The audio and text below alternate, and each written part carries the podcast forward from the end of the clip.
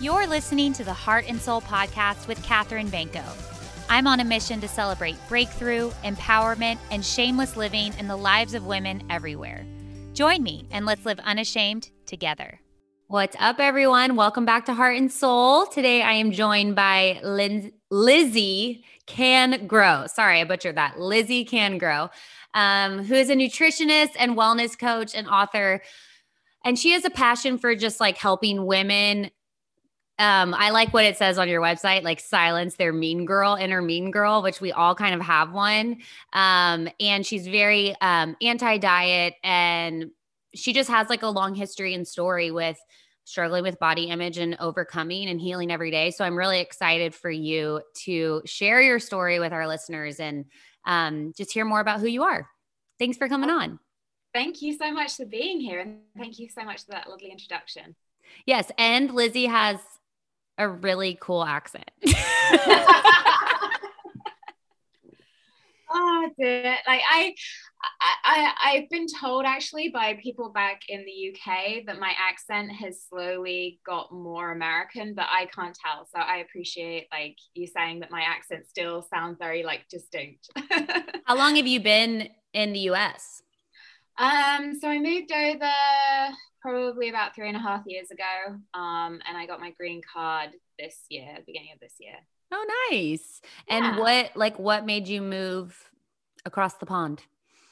Well, originally I came over um, and did an internship um, as an athletic dietitian um, with UCLA. And during that internship, I actually met my now husband.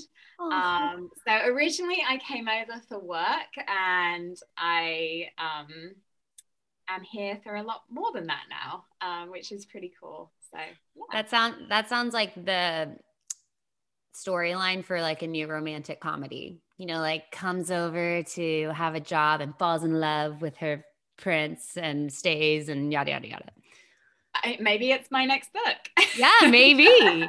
Which we definitely want to get into your book because that is so cool being an author. But um, before we dive deeper into things, why don't you just let the listeners know a little bit about who you are and what you do, and then we'll dive in.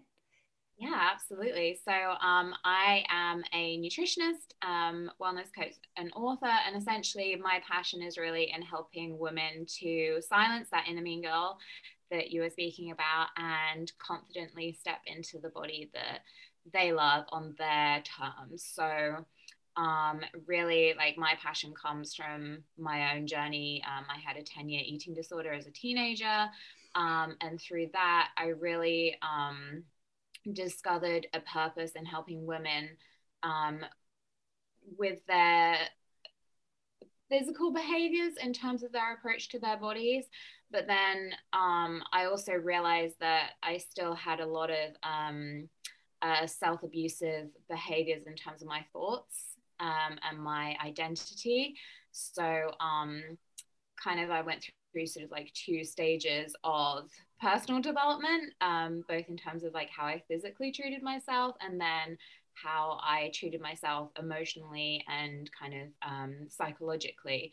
And so um, through that, I really discovered the tools that um, I'm so passionate about now sharing with other women to really help them truly embody that sense of having love for our bodies in a way that works for us. And it's not necessarily like a prescription um, that I think a lot of, um, I don't know, like there's just a lot out there in terms of what we should be doing um, in order to like love our bodies. Um, but I'm very big on having like this personalized um, approach where we kind of like look inwards.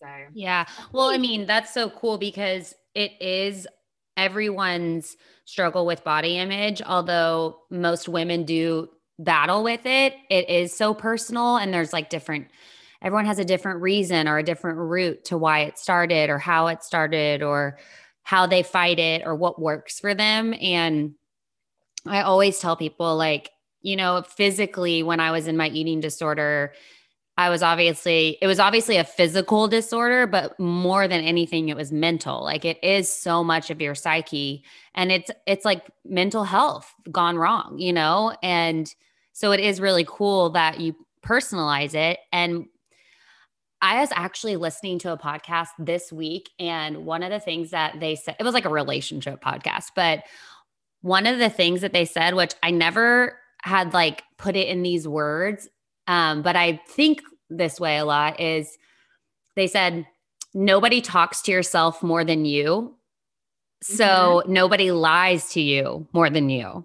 In that, like, you kind of start to you can convince yourself of lies or untruths about yourself that you kind of start to live into and act into and it's because you have this like i mean especially as women we have this constant like loop in our head of thoughts and so to really have the tools to rewrite those thoughts as they come and battle them like there on the spot is what we need because they're going to keep coming up. It's just how can we like dodge them and know what's true and what's not like be able to decipher okay, this is a lie. Bye bye. How can I fight this kind of thing?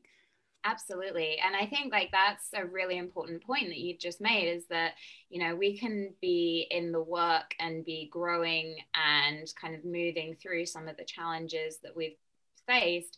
But we all have that inner critic, that inner mean girl that's going to come up because she is there to protect us. Um, she may suck, it might not seem like a really um, you know um, a helpful thing but in essence she's actually there to kind of like keep us safe. And so she comes in when there's a situation that feels different to our predictable stories and she kind of like tries to pull us back into our old identity and our old thoughts. And so you know when something comes up for us that is new or that feels unsafe um, to our subconscious, she'll get triggered. And so it's not a matter of necessarily like getting rid of her completely because she is helpful. It's just a matter of learning the tools so that we can move through that experience with more ease and less of that painful, um, you know, self criticism um, and self doubt that a lot of us experience. Yeah, that's a really interesting way of putting it because I don't, I think that I usually am like not thinking that those thoughts are trying to protect me. Mm-hmm. I'm always just thinking like, ah, I suck again. And it, it kind of like becomes this shame spiral where you eventually feel shame for the thoughts that you're thinking. And then there's more shame surrounded around that. And then it's like shame on shame on shame instead of being like, okay, you were doing your best. Now let's like rewrite this. yeah, exactly. And I am definitely somebody who relates to that. I feel like the I think um, when we have that like awareness of unhelpful thoughts, but it does feel hard to kind of like change them and they do come up, it's very easy to kind of criticize ourselves um, for those thoughts coming up. Because, yeah. Oh, we we should know better. Like we do know about this, and that's when we start like really shooting ourselves and going into that shame shame spiral that you're talking about. So, yeah. yeah. Oh God, I hate that spiral. Um, okay, I want to hear if you're willing to share like more about your kind of battle with your body during, especially during high school, like as a young woman. Like, where how did that start and then like when did you start your healing process and what kind of triggered you being like i need to i need to walk like into freedom yeah so um I talk about it like in a lot more detail in my book, but essentially, um, it all started when my um, granddad died suddenly of a heart attack. Um, and a couple of days before, I had baked him his favorite cake. Um, as a way of helping him feel better during chemotherapy. So he had um, lung cancer and he was going through chemo and he was feeling really rough. And I wanted to show him a way of, you know, just just some love. So I baked him this cake. And then a couple of days later, um, he died suddenly. And in my huge naivety as a 14 year old, I thought somehow this cake had contributed to him dying. Mm. Uh, because at school at that time, we were talking all about healthy eating, and I kind of had this awareness of um, cake being something that wasn't healthy. Um, and I'm going to say that in inverted commas as well, because as you and I know, there are no good or bad foods. But in my head, in that moment, I kind of like labeled cake as bad. And so I didn't, obviously, I didn't want this to happen again. And I started to research um, in magazines. There wasn't social media at the time, but like magazines, how to eat healthily. And the more I read into it, the more I didn't trust myself with my food.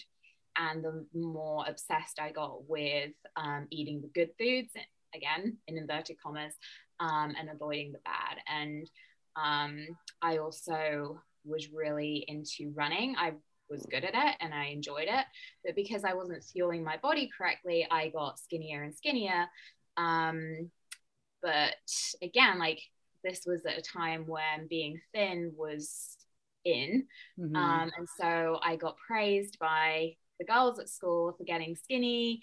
And the boys were like, oh, you're really great at running. So I was being like, had all of this external um, reinforcement that what I was doing was, you know, good and I was getting attention and this, that, and the other. But in fact, um, my parents started to notice this and they um, took me to the doctors.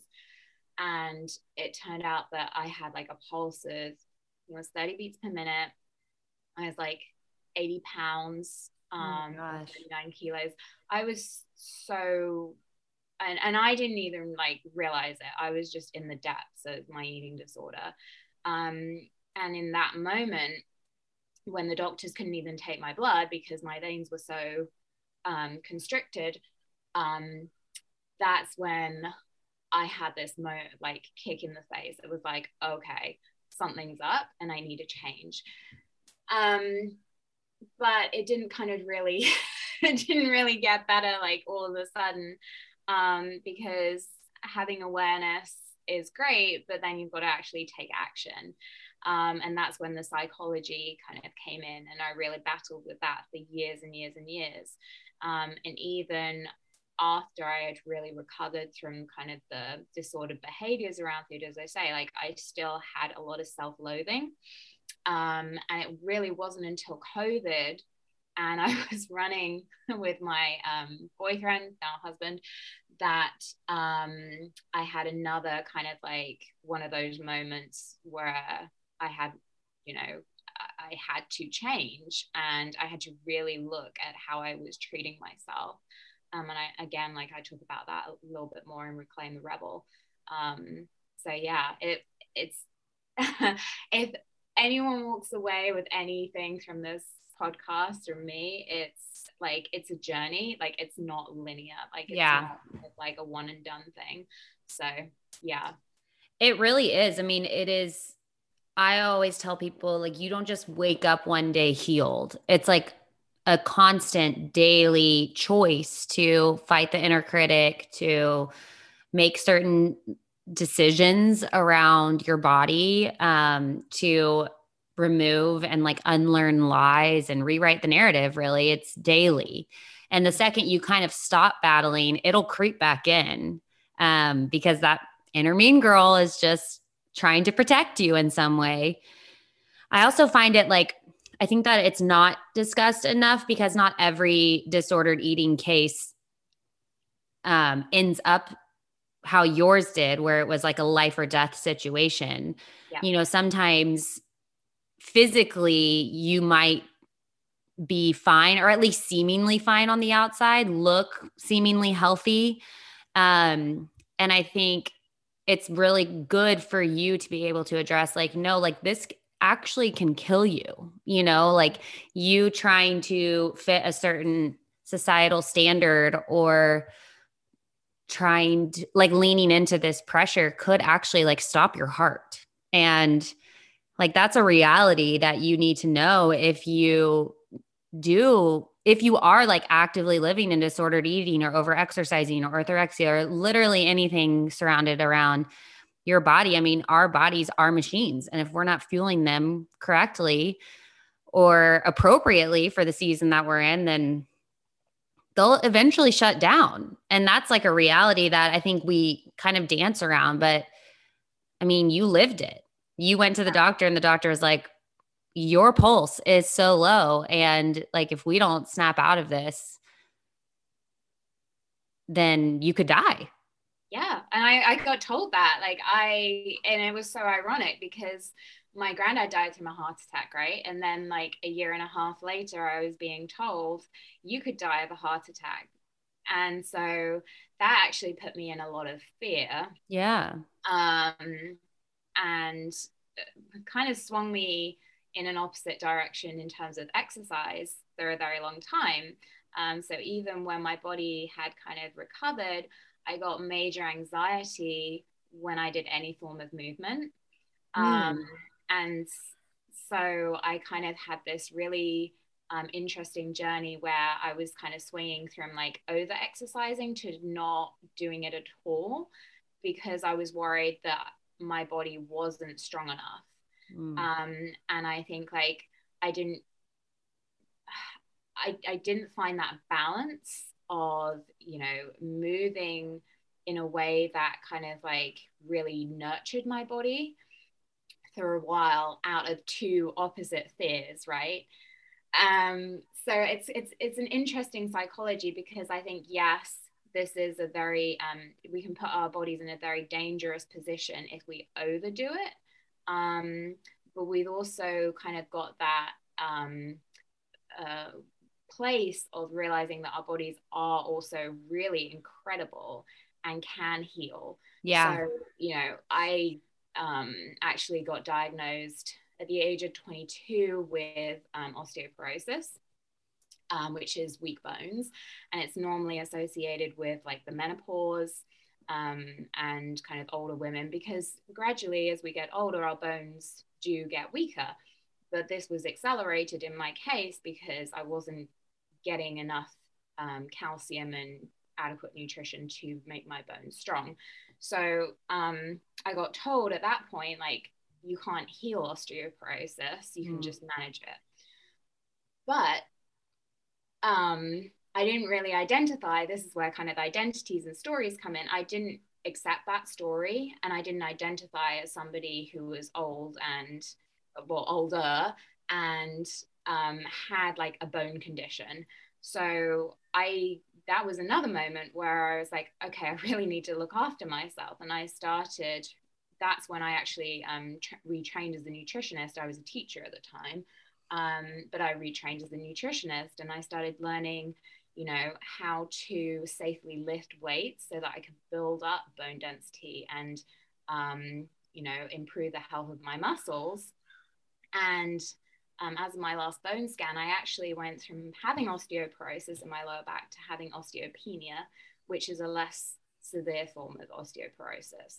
So my point here is that your body can heal. Yeah. Um, and it really is incredible how you can kind of um, recover even if you are in the depths um, of something as serious as a full-blown eating disorder.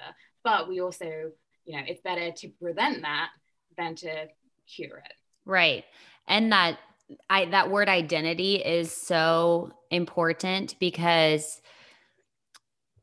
because how you think really does matter and can like your thoughts really can physically change you and so you believing like I'm not going to live into that narrative. I am a I'm a healer. I'm this instead of like, oh, I'm broken can really actually shift you in a physical way towards health. Like my, husband and I kind of always say this about our like our future children. Like we don't want to put the label of on them of like like like I struggle with anxiety. And for me to say like I'm anxious, that's just who I am is true, but it's also like I I then I step into this label of like all I am is anxious. So when I react to a situation, it's usually an anxiety because that's how I think of I that's who I think I am. Instead of being like I struggle with anxiety, but I am not anxious. You know, then I kind of live into more strength, live into more like um I, am fear more fearless and I, we want to speak that like over our children, you know, like you are not it there's just so many labels you can put on yourself that can really redefine who you think you are instead of saying like the truth of who you are out loud and letting that be your identity. Um, and it is a psyche thing. Like our minds are powerful and like how we instruct them or how we like I guess um nurture them. That's the perfect word that you used earlier. How we nurture them like really does matter. And it can it will physically affect us in either a positive or negative way. Yeah, a hundred percent. And that reminds me of my favorite um, quote um, by Florence Scovel Shinn, and it's "Your word is your wand."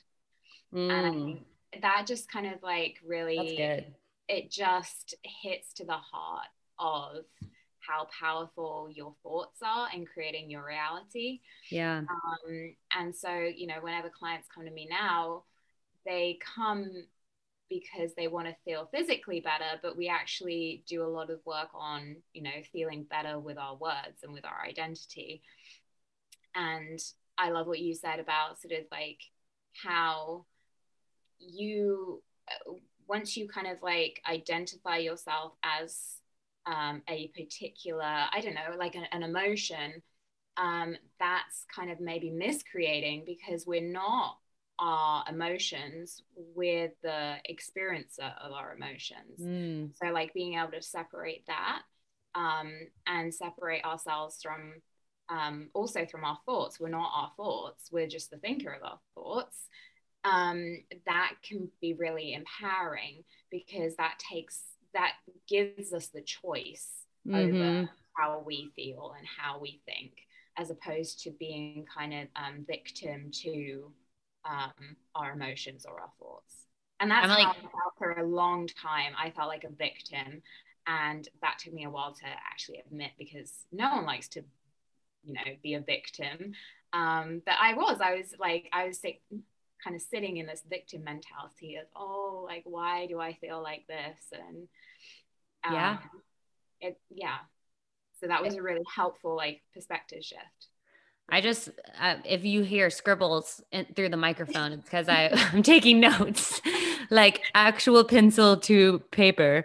Um, yeah, that's so good. And I like, I feel like we could talk about this thought process and like rewriting narratives and all that all day but i do want to give you a chance to like talk about your book because i i mean i heard you earlier say it was during covid when you had this idea. So this is recent for you. Like yeah. you went from this i mean 2020 was when covid started. That's 2 years ago. I mean that a lot can happen in 2 years. So can you kind of like explain the format of your book and then also like how you why you decided like this is the topic I'm going to dive into? Yeah, so the book's called Reclaim the Rebel um, 12 Rebellious Acts to Achieve Unconditional Love for Your Body. Um, and essentially, it's it's a short read, um, and I wanted to create something that was very easy to read, very um, practical with tools that you could implement to achieve that unconditional love for your body. Um, because I'm dyslexic, I find it very difficult to like sit down and read a book. So it's it's short, but it's impactful and it's got exercises that you can work through at your own pace that I have personally implemented to feel better in my body. So, for example, there's one chapter, one rebellious act is about rewriting your story. Mm. Another one is about your identity. Um, Another is about trusting your body with food. Um, so they're all kind of like related to either your nutrition, your movement, or your mindset. Um, and really, the idea for Reclaim the Rebel came from just a realization that I have been on this journey. And um, it's my responsibility to share what's worked for me um, and share it in an authentic, vulnerable way. So, um, it's really for any woman who wants to just feel more at peace, more confident, um, and just more comfortable in their own body and do it again from a place of what feels good for them. Yeah. The external, like what we should be putting in our body, what we should be telling ourselves. Yeah. And I actually love that it's short because sometimes it's a little more easy to digest. Like, I can step into healing, like, healing is possible if you're like, okay, if I follow these, and, and this is like also probably my anxiety creeping in, but, and just like me being a control freak, but I can do 12 steps, you know, like that seems attainable. Like I can go through 12 steps and not that it's a checklist or anything, but it's almost more graspable. I don't know if that's a word, able to be grasped because it's laid out for you in just like a very like concrete mad manner.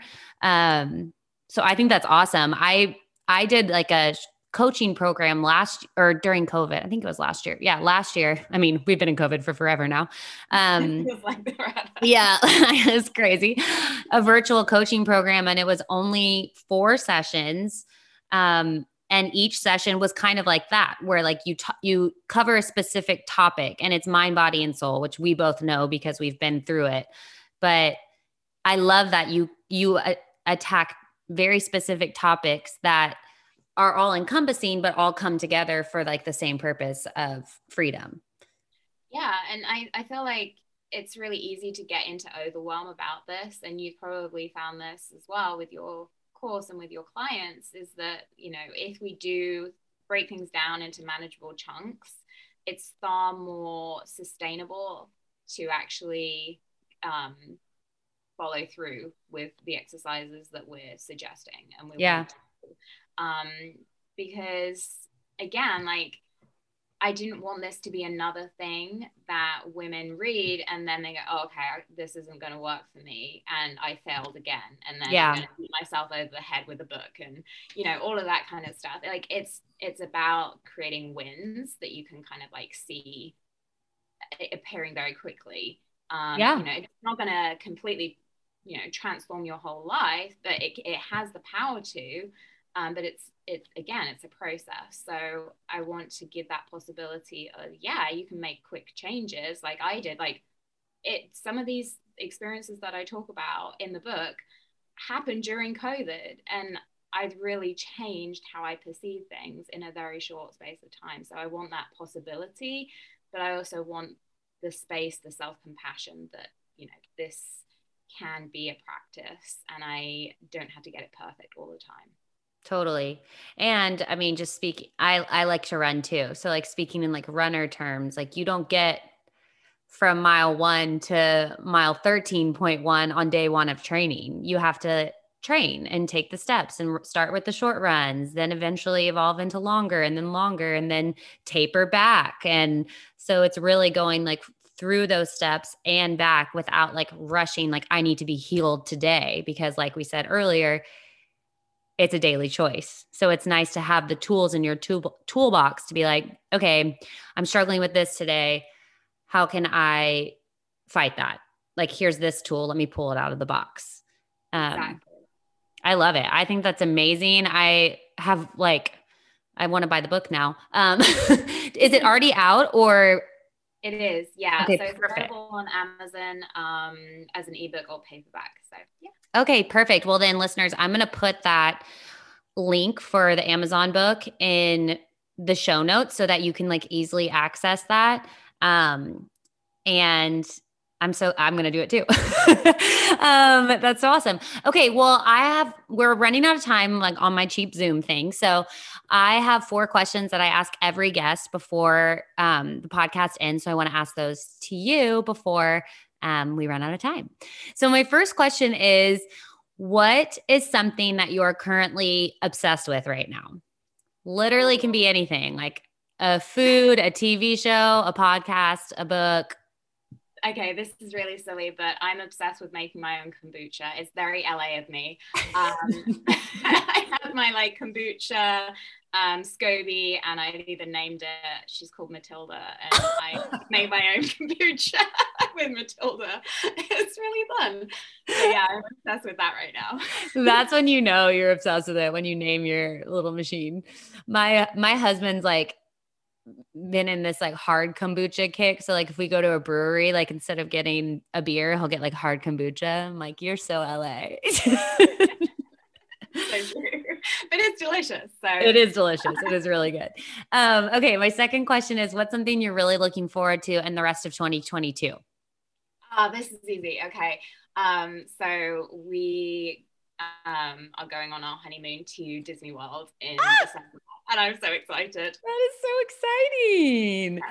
I've always wanted to go to Disney World as an adult with only adults. Like yeah. I don't, I don't want a, the kid aspect. I want to be able to like drink around the world and like not have to wrangle children. Um, and that's awesome. Okay, my third question is: What is something that you really love about yourself right now? Oh, I feel like I really appreciate. So I'm actually going to answer that in two two aspects because we talked about the physical and we've talked about the kind of the mm, the mental and the psychological. So physically, I really like my blue eyes. Um, and emotionally and psychologically, I really appreciate my authenticity. I can totally see that. You are definitely authentic, and that is rare. Um, okay. I can't really see your eyes through the Zoom, but I'm sure they're beautiful. like the lighting's a little off. I'm sure they're beautiful in blue. Um, okay, my last question is if you could leave women who are listening with like one little post-it note of truth that they can put on their mirror or put on their computer to give them a little boost of encouragement today, what would that be? I'm smiling so hard right now because um, this links into the authenticity. I am literally looking above my desk and I have a post-it note right here. so I'm going to share it, and it says on the post-it, "I am valuable." Oh, I love that powerful affirmation that I've kind of like been saying to myself for the last year or so. Um, and so, if a listener out there really resonates with that, then I offer that to you. Yes, you are a valuable listener and you are valuable, Lizzie. And if you didn't see this because it's not video, but she has cute little heart post it notes they're like in the shape of a heart. So I'm going to order those as well, besides your your book and heart post-it notes. Um, As a teacher, I love stationery. So yeah, I'm sure. um, well, thank you so much. I really enjoyed our conversation, and thanks for being authentic and being vulnerable with our listeners. And listeners, I will put everywhere that you can find Lizzie in the show notes, Instagram, her website, and also her book. Um, so that you can connect with her. Do you do virtual coaching at all? I do. Perfect. Yeah. yeah. So even if you're not in LA drinking kombucha near Lizzie, you can still work with her virtually. So awesome. Kombucha virtually. yeah, yeah. You can you can make your own kombucha, but not with Matilda. Thank you so much for having me. I really appreciate you. Yes, of course. And listeners, I will talk to you again next week. Bye. Whoa!